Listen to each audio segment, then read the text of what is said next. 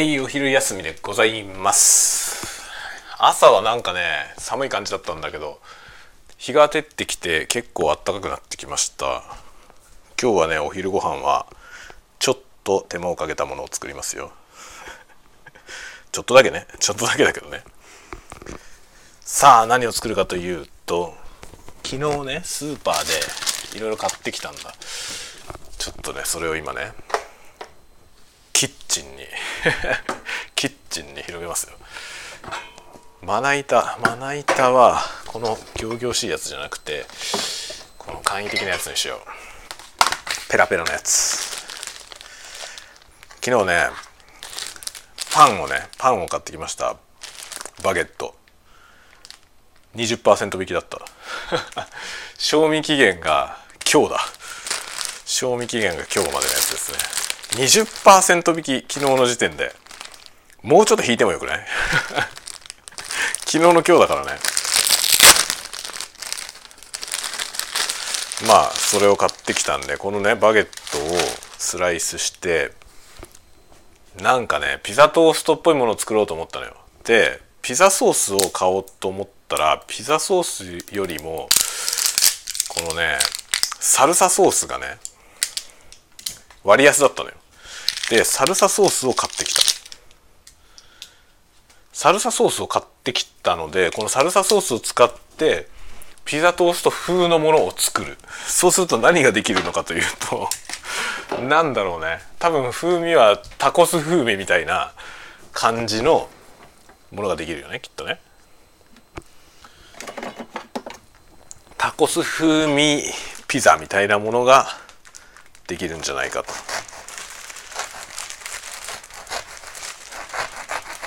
ああいいですねブレッドこのねこのさパンパンを切るためのナイフあるじゃん。ノコギリみたいなやつ。これってさ何が良くてこれなの？これさ僕パンが潰れないってことなのかなと思ってたんですよね。これで切ると。パンが潰れないってことかと思ってたんだけど普通の包丁で切っても別に潰れないんだよね。通の包丁で切っても別にパンは潰れなくてさ。でこのノコギリ状のやつでやるとパン粉がめちゃめちゃ出るんですよね。でも普通の包丁だとパン粉出ないんだよね。包丁の方が良くない？包丁の方が良くないって思うんだけどこれなぜこのパン専用のこのノコギリがねあるのかなと思うわけよ。で今これそんなこと言いながらこのねパン専用のノコギリで切ってるけど音は確かにね。こっちの方がいいよね。包丁でやっても別に何も音しないからさ。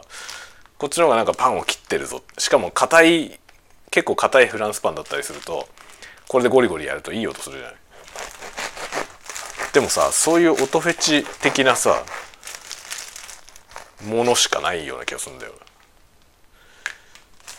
なぜなぜ普通の包丁じゃダメなのかよく分かりません。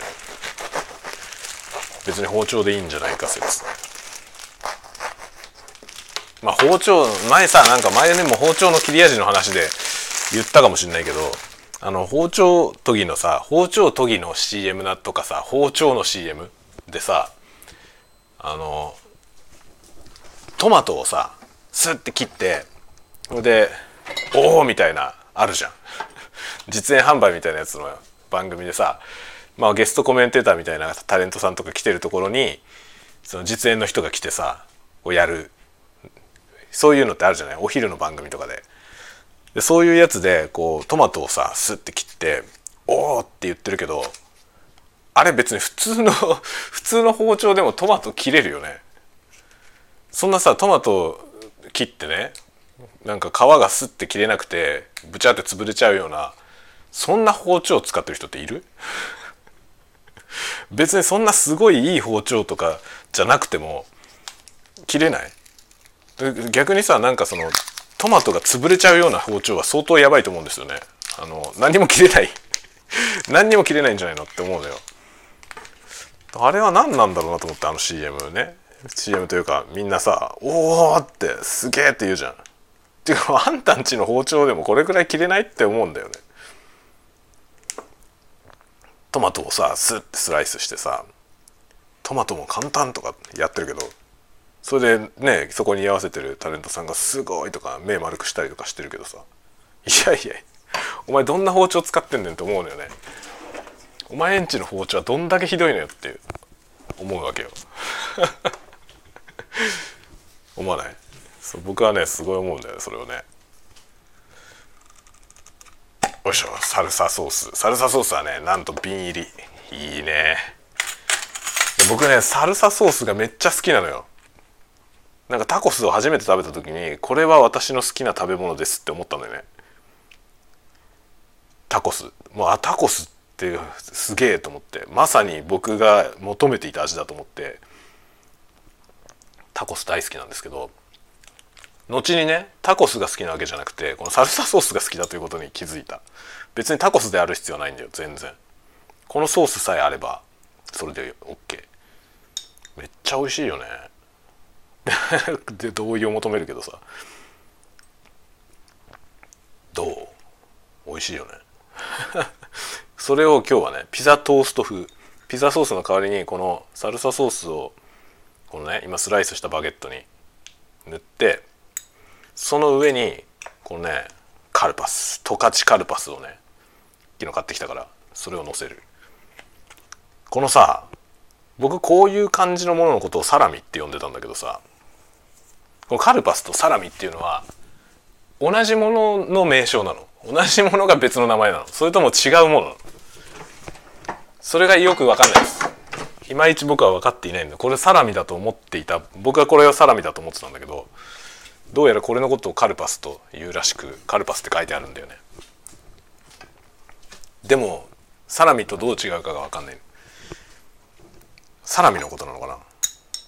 カルパス。イコールですか？分かりません。そういうものっていろいろあるんだよな。なんかそこれとそれは同じものを指してるのっていうさ。それともちょっと違うのっていうのはさ分かんないんですよ。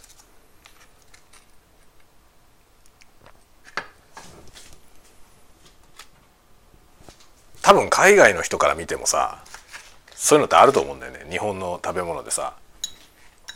例えば白滝と糸こんにゃくはさ同じもんなのか違うのかってさ分かんなくない？見ても。そういう文化の違いってあるじゃん。だからこのサラミとカルパスはさ 僕は僕が見たらイコールに見えるんだけどイコールなのかイコールじゃないのかがよく分かんないな。定義が分かんないです。サラミの定義が。これ今日買ってきた商品はプリマハムのプリマハムの十勝マイルドドライとかいうビールにぴったりって書いてある。あれ？十勝マイルドドライって書いてあってあドライソーセージって書いてあるわ。カルパスって書いてないな。確かねあの売り場のとこにあるポップにはカルパスって書いてあったんだよ。ドライソーセージ。ドライソーセージ。ドライソーセージってことはドライなソーセージってことでしょ？普通のソーセージもドライじゃない？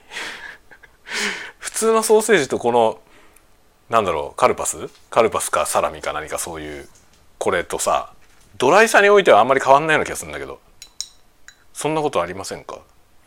えー、どういうこと？じゃああれはウェットなの？普段の普通のソーセージは。こっちはドライソーセージって書いてあるけど。また分かんないことが増えましたね。また分かんないことが増えました。日々ね知らないことが増えていくよね。このね十勝プリマハムのこの十勝マイルドドライは皮を剥かないで食べれるよって書いてある。ので切ってそのまんまスライスでのせていきますよ。このね。これなんだよ。これがうまいんだよね。これサルサソース塗ってるけどサルサソースだけしか塗んなくていいのかな？どうなんだろう？オリーブオイルも塗った方がいいのかな？いまいちわかんねえや。わかんないけどいいや。スライスしてねこのカルパスをのせるという。これでまあ第1便をさまず焼くじゃん。よしオーブンオーブントースターに突っ込みます。でトースト？でトーストモードで焼く。焼いてみよう。さあ果たしてうまいのでしょうか？分かりません。バゲット。バゲットとバタールもさどう違うのか問題あるじゃん。バタールの方がなんつうの？あの太い。太くて内側のあの白い部分のさ柔らかいじゃない？その柔らかい部分が多いやつがバタールで少ないやつがバゲットだと思ってんだけど。合ってる？これ合ってるんですか？それよくわかんない僕の解釈解釈です。In my opinion これほんとカスが出んだよなこのノコギリ。これ普通に包丁でやった方がさね？包丁でやるとこんな感じなんだよ。全然カス出ないんだよ。どう違うの？なぜなぜこのパン切り包丁があるの？いまいち分かりません。これなんかずっと同じ味なのも微妙じゃない？ちょっと違うやつも作ろう。普通の普通のガーリックトーストみたいなやつ作ろう。ガーリックトーストはこのねにんにく塩。にんにく塩を軽く振ってそこにそこにねオリーブオイルをね塗ってそれを焼く。そうするとうまいよ。これはもうめちゃくちゃ簡単にできる。めちゃくちゃ簡単にできるけどうまい。であれなんですよね。ガーリックトーストは絶対フランスパンで作った方が美味しいよね。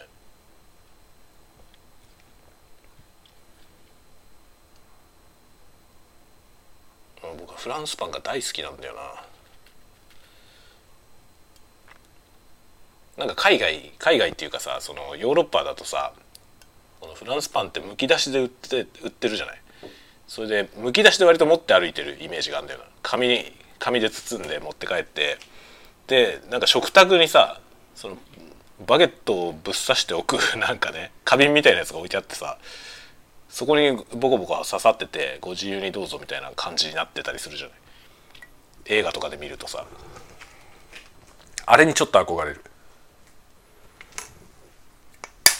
よくない？ああいうの。フランスパンそこら辺に刺さって置いてあるっていうさ。あれはさなんか乾いてる国の文化だよなって思うよね。ジャパンみたいにジメジメしてたらさあんな風にパン置いといたらしめしめになっちゃうよね。かびちゃうし。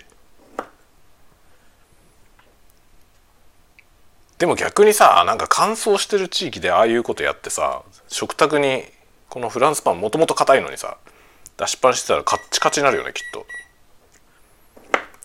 オーブントースターが呼んでいる。このオーブントースターはここで裏返せよって言ってくるんですよ。裏返せよって言ってくるけどもちろんピザトーストみたいなやつなんで裏返せませんのでそのまま焦げてないことを確認してそのまま第2便に突っ込みます。どうしようかな。これ変な中途半端に残してもあれなんでどうせ今日までのパンだし全部スライスして1本全部食べよう。ただね微妙にもはや具材が具材がなくなってきたんで最後の方は単にあれだな。ご飯ですよで食べよう。今耳を疑った人もいるかもしれないけどね。このスタンド FM をずっと聞いてくれてる人は前から言ってるのでまたかって思うと思いますけど。僕はですねパンを焼いてそこにマーガリンを塗ってねマーガリン塗った上でご飯ですよ塗るの。それがね超好きです。えーって思ってる人いるかもしれないけどやってみて。やってみてダメじゃんって思ったらごめんね。思ったらごめん。だけどやってみてほしい一回。マジでうまいから。ご飯ですよなんていう名にしちゃうからさね。そういうネーミングにしちゃうからご飯でしかねご飯にかけるもんだってみんな思ってるかもしれないけど。トーストにめちゃくちゃ合うから。絶対やってみてほしいな。ご飯ですよ。ご飯ですよっていう名前をやめりゃいいんだよな本当に。パンでもいいんですよっていう名前にしてほしい。謎すぎて売れないけどね。いやご飯ですよ。絶対美味しいよ。あのね普通のトーストでいいんだよ。普通のトーストにマーガリンを塗るんですよ。そのマーガリン塗るとこもポイント。ちゃんとマーガリンを塗ったやつに対してやるのよ。そこがね結構ポイントですね。マーガリンと合うんだよ要は。ご飯ですよがマジでって思ってるかもしれないけど。マジだから。よし。中途半端に余ったやつはもうそのまま食べちゃう。よし。焼けたよ。さて。デカめの皿に取り出しましょう。じゃじゃん。あらいい感じじゃない？あっち。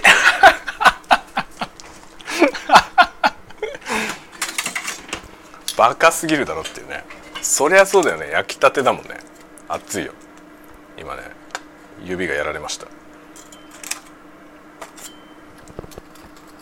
なのでトングトングを持ち出して取り出すよ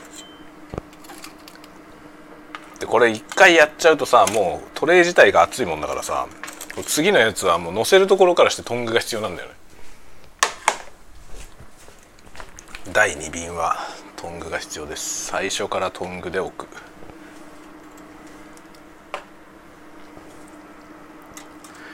このさオーブンレンジ。うちのやつはねオーブンレンジなんですよ。もう結構古いけどシャープのねあのスチーム調理ができるオーブンレンジ。電子レンジ機能とオーブントースター機能オーブン機能とトースター機能とそのスチーム調理機能が全部ついてるやつ。なんですよ。こういうタイプはダメだね。そのね欲張っちゃいけないね。やっぱりね機械はマルチマルチ機能じゃなくて単機能がいいよ。と思う。このタイプはダメです。いろんなところがねなんだろう全部中途半端。な一つずつのね単機能のやつを買った方がいい。でもそうするとさトースターとオーブンと電子レンジと3台になるじゃん。置き場がないんだよね。ジャパン家が狭すぎ問題だよ。だから結局さなんか一つのプロダクトに全部の機能をぶっ込まなきゃいけなくなるんだよね。それによっていろいろ中途半端なものが出来上がるんだよな。だって電子レンジとオーブンなんてさまるっきり違うんだよね。求められてる性能がさ。それを1台にまとめようっていうことが難しいわけよね。よくまとめたと思うけどさ。よくまとめたと思うけどもそれによっていろんなとこに無理が来てて結局単機能の専用機にはかなわないよね。当たり前だけどさ。汎用っていうことはさよくないわけだよ。何事においてもね。でも日本人は汎用が好きだよね。だってさ「エヴァンゲリオン」ですらがね汎用人型決戦兵器でしょ。まああれはさ人型であるっていうさ人型のロボット人間を人間というか日本人はさ人型のロボット好きじゃない？で人型である理由がないから結局汎用っていうふうにしないといけないんだよな。ガンダムとかもそうなんだよ。なんで人型である必要があるのって言った時にいろんなタイプの武装を手で持てるから人型をしてればさいろんな道具を使えるじゃない？人間ってそうやって生きてるじゃない？汎用性のために人型であるんだっていうのが一番分かりやすい人型の理由なんだよね。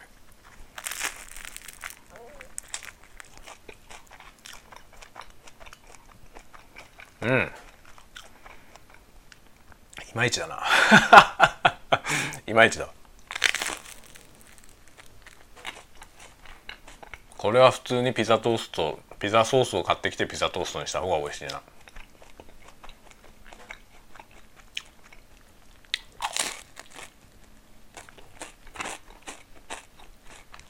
何がいけないんだこれ。多分サルサソース自体の味の問題だな。このサルサソースにもうちょっとハラペーニョ入れればもしかしたら美味しいかも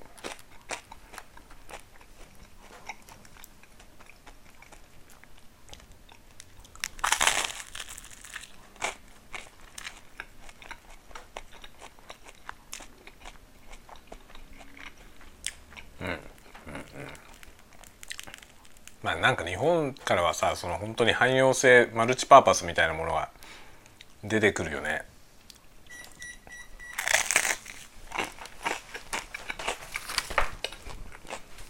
そういうのが売れるんだよね日本人には。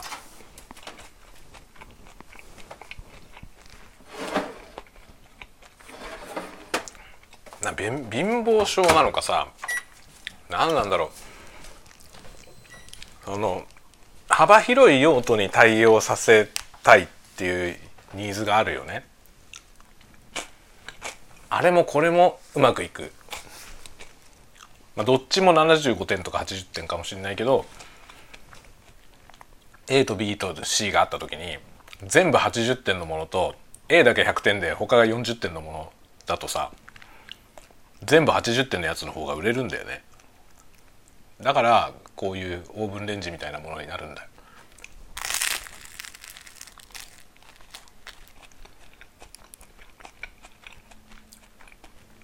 まあ小スペースっていう話もあるけどね。スペースがさめちゃくちゃ本当に余裕があれば本来はさ冷蔵庫と冷凍庫も分かれてた方がいいんだよ。冷凍庫は本当に冷凍庫単体のやつの方が絶対冷えるからね。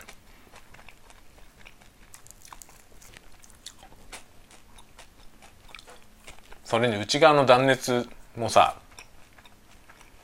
あんまりしなくてよくなるじゃない？全体外側がしっかり断熱されてればいいじゃない？一つの。内側がみんな同じ温度でよければさ。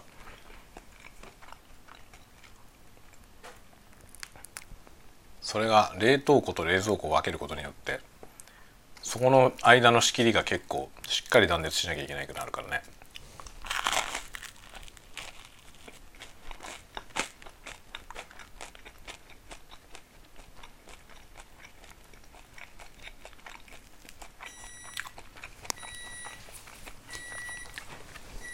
車とかもそうだよね。いろんないろんな要求をさ一つの車種に全部入れようとするから難しいわけだよね作るのが。どうしようかなこれ。一つの皿に全部乗るかな。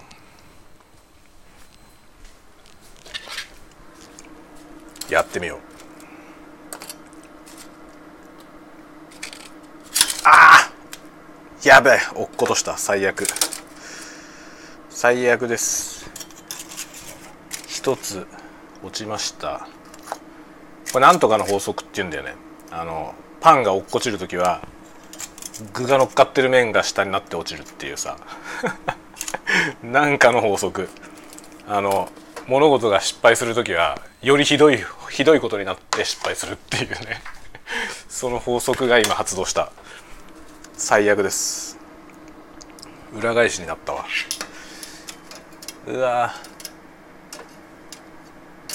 いいやこれどうしよう。ちょっと待ってよ。待ってよいろいろひどいよ。このバラバラになったまず上のやつらを。まあ今ねもうトングで作業してたけどトングじゃ無理な細かい作業になったんで箸が登場しました。箸もそうなんだよね。箸もさまあ箸は僕はすごい大発明だと思うけど箸っていう文化も汎用性なんだよね。欧米ではさスプーンがあってフォークがあってナイフがあってスプーンとかフォークも大きさがいろいろあってその食べるものによってこの食器を変えるじゃん。でもジャパンはさこの箸1個で何でも食うんだよね。でさ箸はそれができるんだよね。すごいよね。箸っっていう汎用性は本当すごいと思う。だから汎用文化なんだよなもともと日本人は。なるべく一つの道具で全部やりたいという発想があるよね。だから十徳ナイフみたいなものもさ日本人好きよね。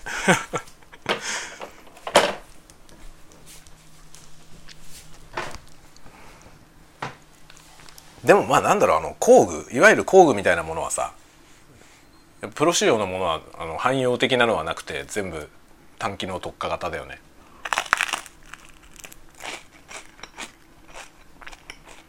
あ単機能特化の方が絶対物はいいからね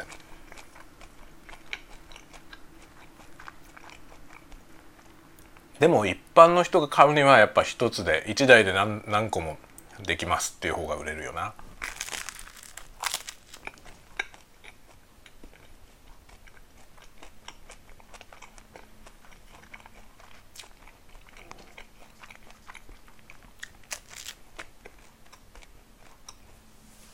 そうこの間さそのカメラの話してたじゃない？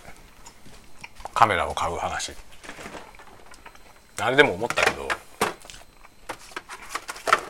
カメラはカメラはさその、まあ、一般向けの場合はいろんな用途がさ何でもそこそこ全部ちゃんとできるっていうね。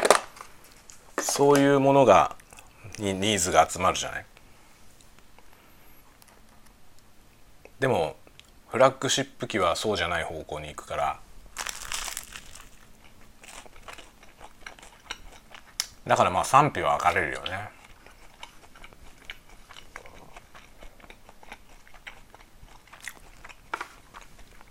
この間 X サミットの時に富士フィルムのね XH2S っていうすごいカメラが。この間僕スタイフで9月に発売らしいって言ってたけどそうじゃなくて7月に発売だった。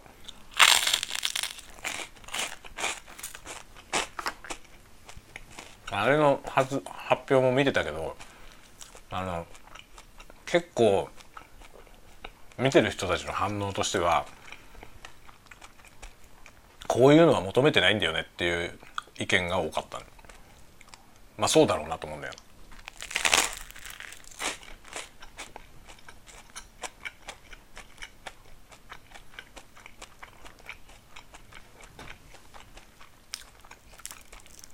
それはやっぱりさあの中途半端に汎用性を持たせなかったからだよね。ものすごい動画に特化したカメラだから。でも誰向けなのかすごい明らかな感じだった。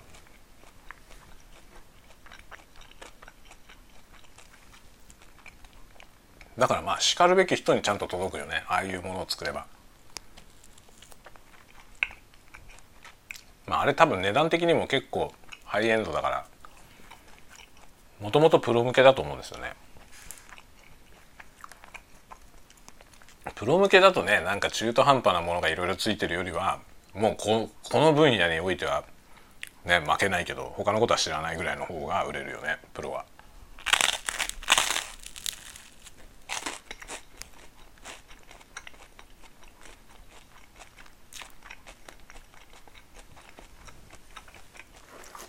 明日から予約開始なんだよな。明日から予約開始なんだけどさすがに予約開始初日に予約する勇気がないな。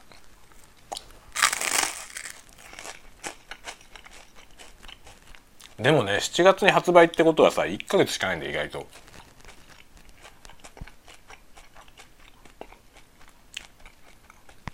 その間に検討すべき項目はもう値段だけなんだよな。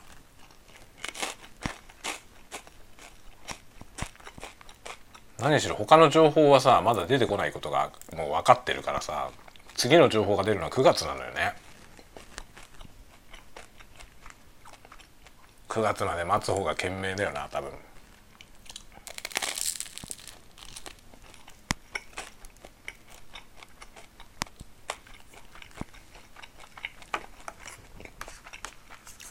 まあでも僕の場合は買っちゃってもいいのかなって気もするんだよね。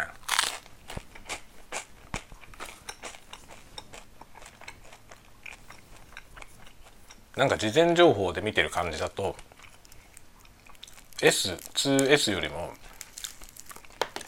H2S よりも H2 のその無印後ろに S がついてないやつの方が高画質らしいのよ。ってことはそっちの方が高いってことじゃないじゃあ安い方でいいよねって思うし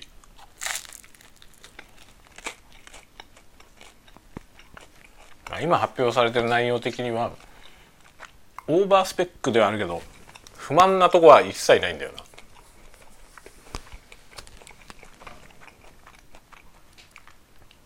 あとはレンズキットが出るかどうかだよね。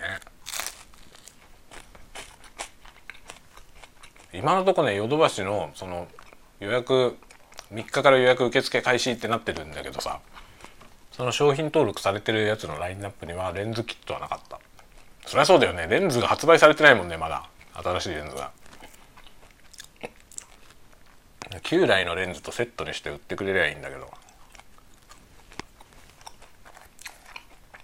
セットじゃないとレンズが割高だからね。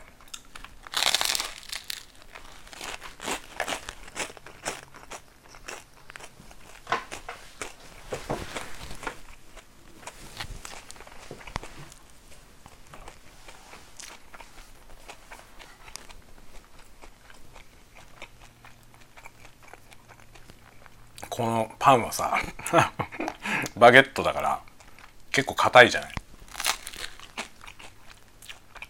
それなりにこの咀嚼時間がかかるから ちょっと放送事故みたいになるね。喋りが止まってる時間が長いですよねいつもより。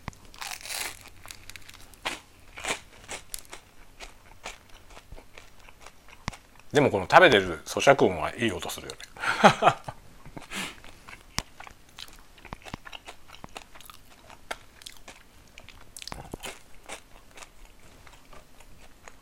いや自分がね ASMR とか聞き始める前はね人が物食ってる音なんつうのをさ聞きたいと思わないじゃない。思ったことなかったんだよね。だから咀嚼音っていうジャンルがあるって知ってえー、って思ったのよ。最初。マジでと思ったの。で咀嚼音って何食うのって思ったら最初に見たやつ何だったかな。最初に見たやつはねあの飴コンペイトーみたいな砂糖を固めたようなお菓子を食べてるやつを最初見たんですよ。そしたらめちゃくちゃいい音で。ああ咀嚼音ってこんな風になるんだと思ってさ。それでね一気に咀嚼音に対する嫌悪感がなくなりました。ね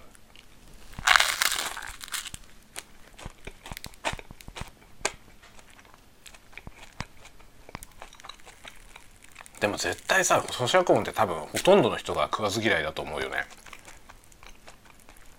そんなの嫌だって思うじゃん。普通一般的には。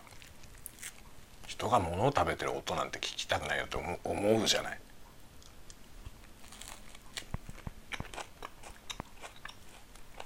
それがねものによると思うけどさ何でも心地いいわけじゃないと思うけどその何を食べてるかによっては結構心地よい音だったりするのよ。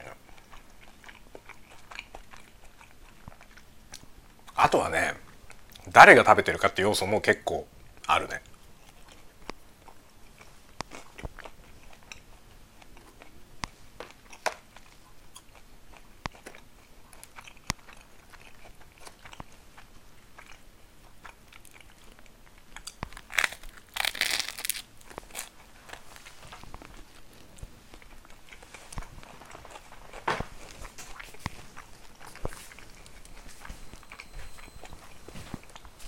は割とねあれなんですよ。昔。あの僕が物食べてるといい音がするって言われたことある。全然 ASMR とかまだ出てくる前に。しかもその録音したとかじゃなくて僕がただ単にめ飯を食っていてまあ一緒にね人と一緒にご飯食べてる時にそのすげえいい音さして食べるねって言われたことがあって。思えばあの食べてる時の音に注目してたって意味ではあの人はかなり先見の目があったね。まさか咀嚼音動画が世の中に出てくるとはね。あの当時は思いもしないけど。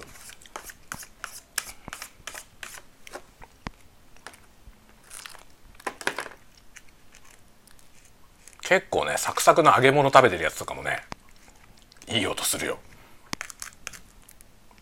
それもかなり意外だった。本当に。あこんなものの咀嚼音っていうのがこんなに気持ちのいいもんなんだっていうね。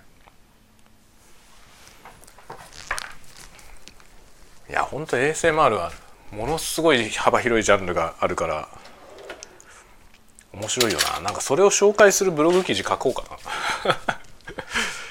な。ASMR 担保みたいなやつ。いろんないろんなタイプの ASMR をさ集めてきて紹介する。集めてきて紹介するっていうよりは自分で作った方がいいな多分。いろんなやつをさ作った。でもねあまりにも手間がかかって作り作るのが大変なやつもあんのよね。ロールプレイ系とかはそうだよね。結構やってる人多いけどあれすごい作るの大変だろうなと思う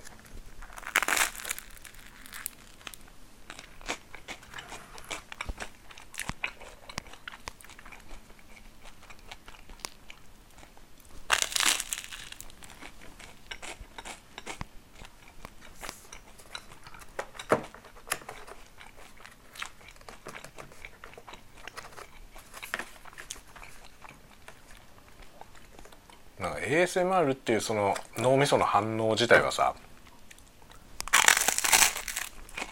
うん、なんていうの割とシンプルなトリガーによって引き起こされるから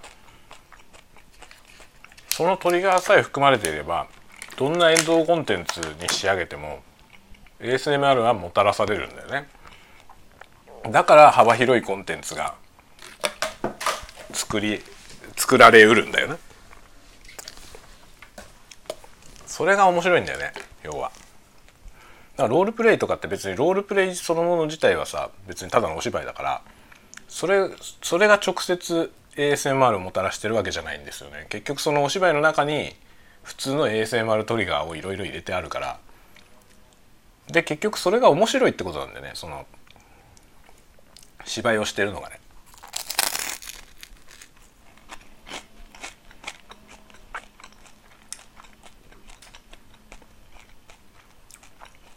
ロールプレイ動画もでもやってる人すごい多いんだよな。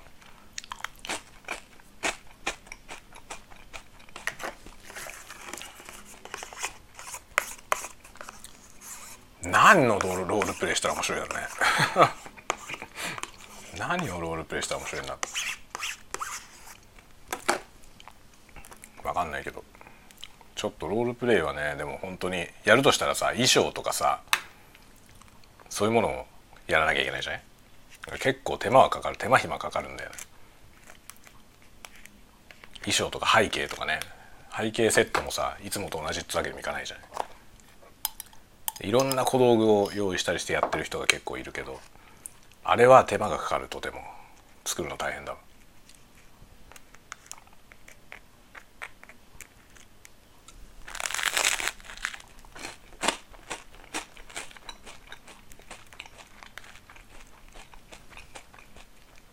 まあ YouTube 全般にそうだけどさその手間をかけて作ったりとか丁寧に作った方が再生が伸びるかっていうとそうとは限らないじゃない。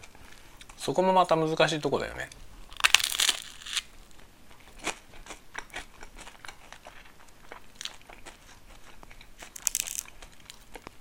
一方でなんか手間のかかった手の込んだものを作りたいっていうその純粋な欲求もあるよね。それでその再生を稼ごうとかじゃなくてさ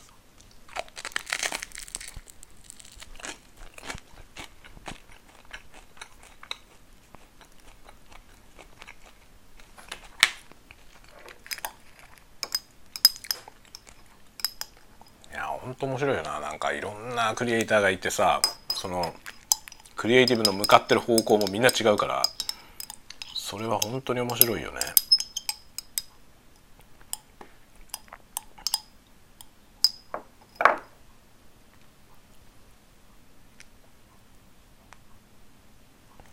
なかなか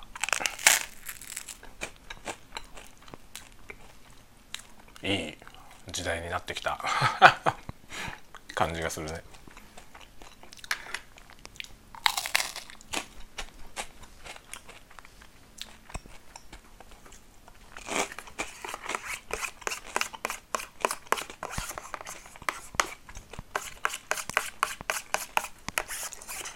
今日は環境音多めの。お昼お昼雑談。っていうかねパンが多くてこれをね食べるのは大変だ。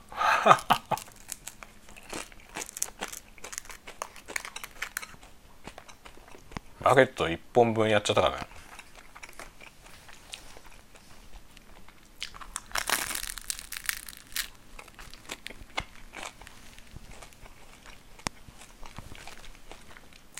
仕事はね今日はあの午前中はね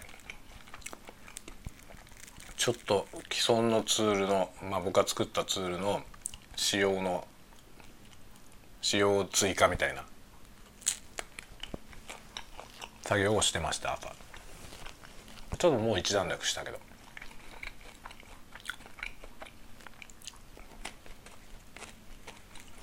それもさ汎用性だよ。つながった話が。つながったよ話が。汎用性。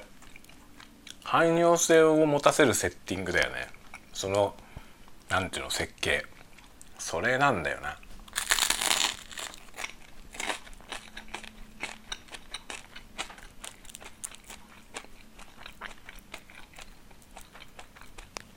この話も前にもしたんだけどさあのソフトウェアを作る時にどこまで汎用性を持たせるかっていうのって結構最初にね考えるんですよ。あの特に僕が作ってるものはさもともと社内用のツールだからその社内の特殊な仕事もともと特殊な仕事ねそれを簡易化する効率化するためのもんなんですよ。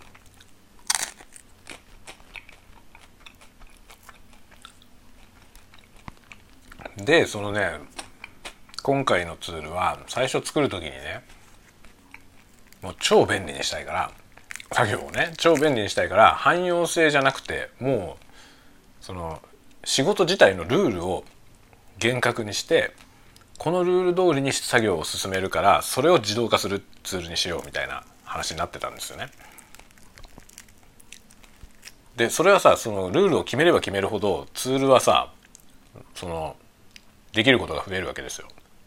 こういうこともあればこういうこともあるしっていう場合の化けがいっぱいあると大変だけどもうこのようなものしか来ませんっていうねこういうデータが入ってくるからこういうふうに返してくださいとかっていうそこが決まってれば決まってるほどより自動化できる領域が増えていくわけですよね。だから本当に常に同じフローで作業するんだったらワンポチボタン1回押して全部終わるみたいなことも可能なわけよ。なんだけど実際問題そうはいかないんだよね。そのルール通りにいかないプロジェクトが出てきて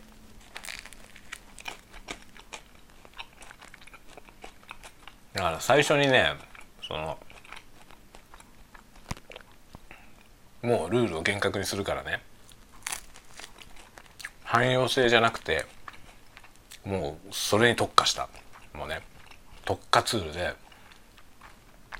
一気に終わるような。ボタンワンポチで一気に終わるようなものがいいですって言われて作り始めたんだけど僕は正直全然信用してなくてそうは言ってるけど絶対ねうちの会社クライアントワークも多いからさうちの社内で動いてるプロジェクトはその社内のルールでねこのルールでやりましょうってできるけどその受け仕事でやる時にさそのルールにどうやったってはまんないものもあるわけですよね。はまんないものも絶対出てくると思ったからそのルールがいろいろ変わった時にプロジェクトごとに違うルールでも動くようにねいろいろ仕込んどいたんですよ最初に。そしたら案の定このプロジェクトはこのルールでいけないんですけどみたいな話がもう満載だよ。でつどつど手を入れてそのねそれその度にねこのそのプロジェクト用の動作をどんどん実装できるようにして。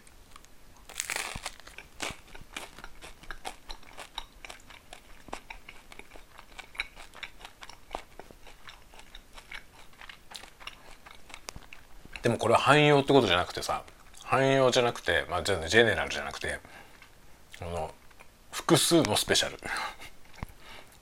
あっちもこっちも全部特化した情報を全部持っててその動いてるプロジェクトね。社内で動いてるプロジェクトの全てがちゃんと動きますっていう。強引仕様。本来こういうツールをどういう設計で作るべきなのかが僕にはよく分かってなくて僕はソフトウェアの専門家じゃないからさ全然分かんないんですよね。その見よう見まねでやってんだ。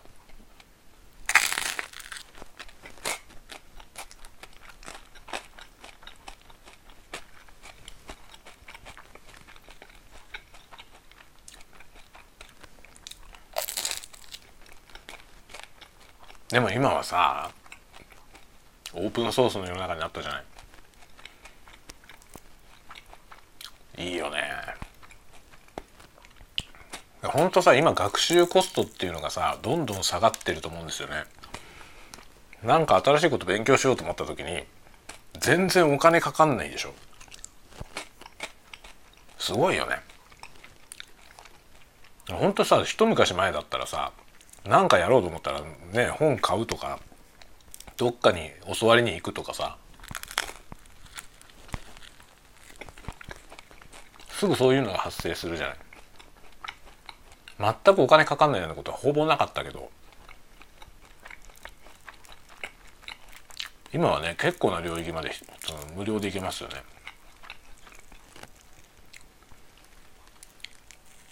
まあ教育コンテンツみたいなやつはねそのその時だけ課金するのがおすすめだけどね。無料でもねある程度いけるけど結構煩わしかったりするから。ねなんか学ぶ時一番大事なことはさ学ぼうっていう気持ちがスポイルされないようにすることだよね。と思うんですよね。だからあの無料無料アカウントだとここまでっていう制約が結構ストレスフルなものだったりするとね。もうそれによってやる気がそがれるんですよね。それが一番忌むべきことだから。もうそれはもう絶対金払った方がいい。そのそのサイトなり何なりを使うならね。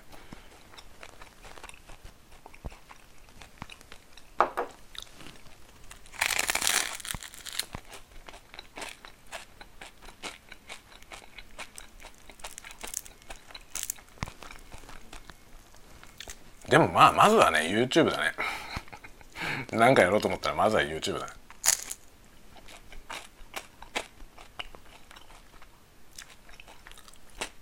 だから YouTube プレミアムなんですよ。YouTube プレミアムに課金しといてまず YouTube を探す。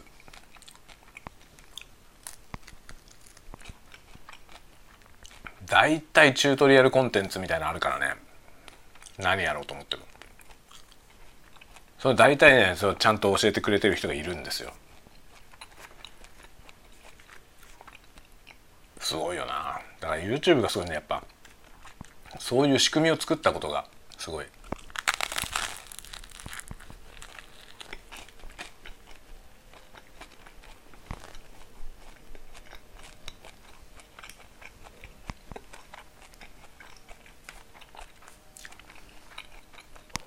しかもさその無料でね YouTube に上がってるコンテンツで無料で勉強するっていうのはその作そのコンテンツ作ってくれてる人から搾取してるわけじゃないんですよ。そのコンテンツ作ってる人は Google から金もらうわけだからそれに貢献すればいいのよね。まあそれに貢献する方法はひたすら広告を見るかもしくはプレミアムを払うというどっちかですよね。完全に無料でやりたければひたすら広告を見ればちゃんとねその収益が作ってくれてる人のとこに行くんで。この仕組みは本当によくできてるよ。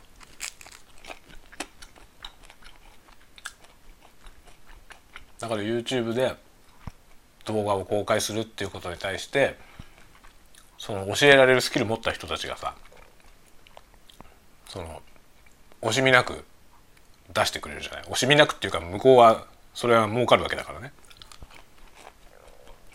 だかこちらも安心して享受できるわけですよ。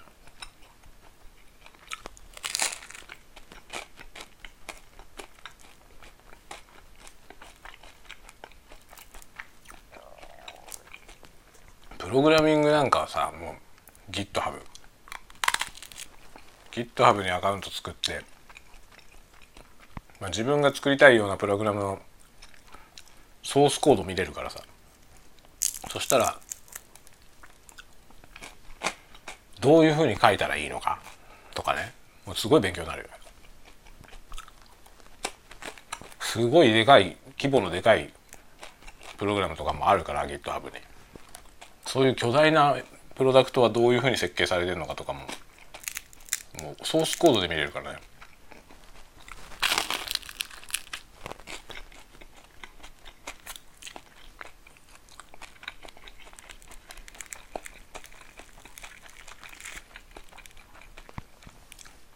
いい時代ですよ本当に。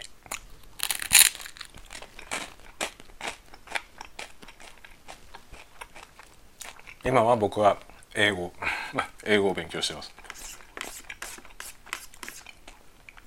英語も YouTube とそのあれだねリンギスト。リンギストはウェブサービスですね。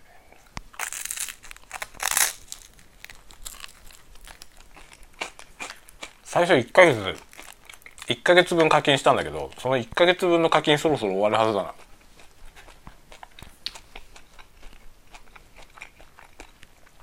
次は年間契約にしようかな。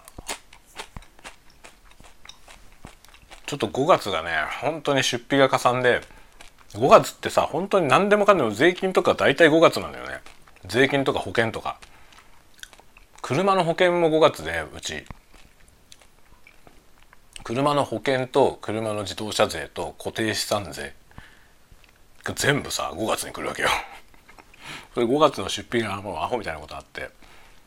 それで5月は苦しかったから年間1年分のそのねフィーを払うのが辛かったんで1ヶ月分にしたんですよ。でもすげえ割高なの。1ヶ月分で400円違うんですよね年間契約とその1ヶ月ごと払うのと。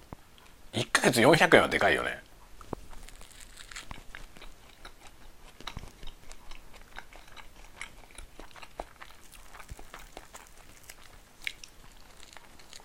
まあだってね1ヶ月400円ってもうなんかなんならアマゾンプライムがね500円ぐらいだから。その分ぐらい上乗せになっちゃうからね。じゃあアマプラ契約した方がいいじゃんってなるよね。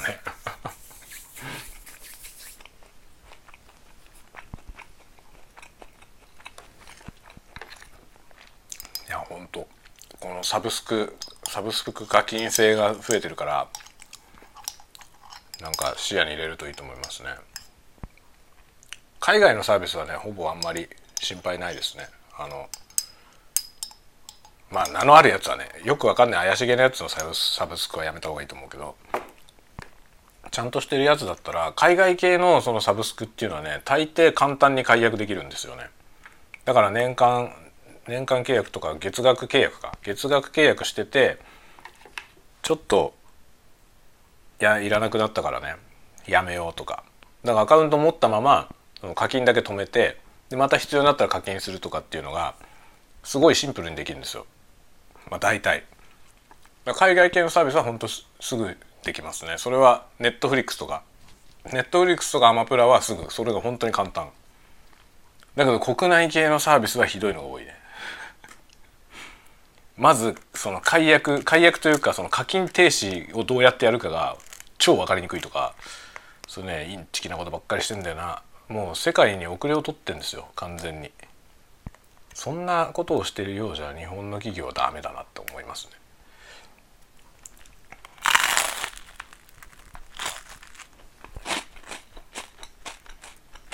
ね。サブスクの時代だからねもう。だからアカウント作ったらあとはもういつ課金していつ停止するとかは簡単にユーザーのダッシュボードで簡単にできるようにしとかないとみんな契約しないと思う煩わしすぎて。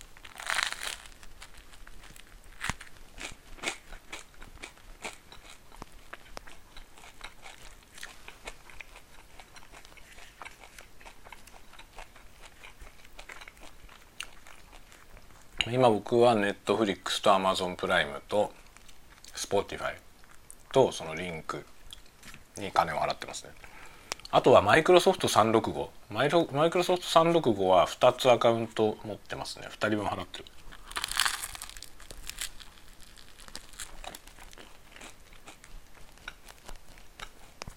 あと Google か。Google スイートが有料になるんだよな。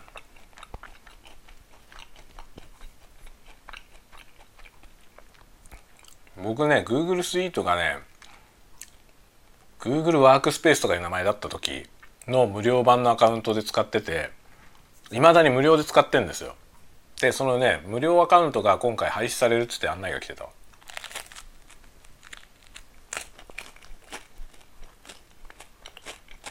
それでなんかスモールビジネスってやつに自動的に移行されますっていう案内が来てた。金取るようになるよって。そういう話が来てましたね。いいよ金取っていいよと思う。むしろ今まで無料だったよっつってさ。無料で使わせてくれてありがとねって感じだ。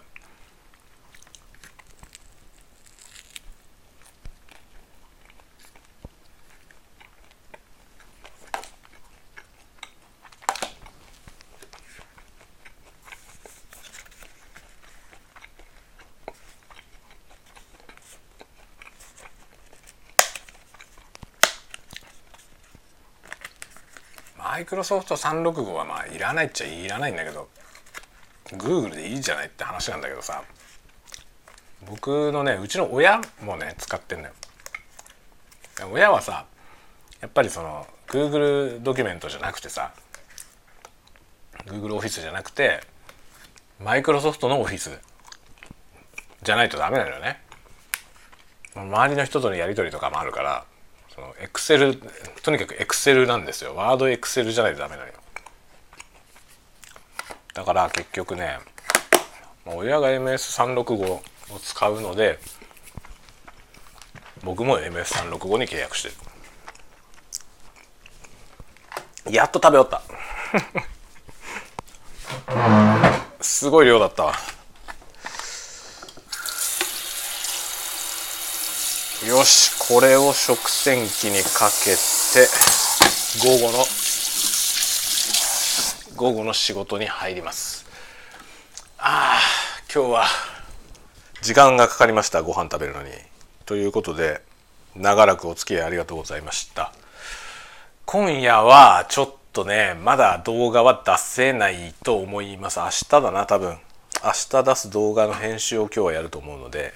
まあそれでいけば夜は特に何もなければ夜配信このスタイフやろうかな、まあ、酔っ払いのね 酔いどれタワゴトークをやろうかなと思います。ではではまた午後も皆さん乗り切っていきましょう。じゃあね。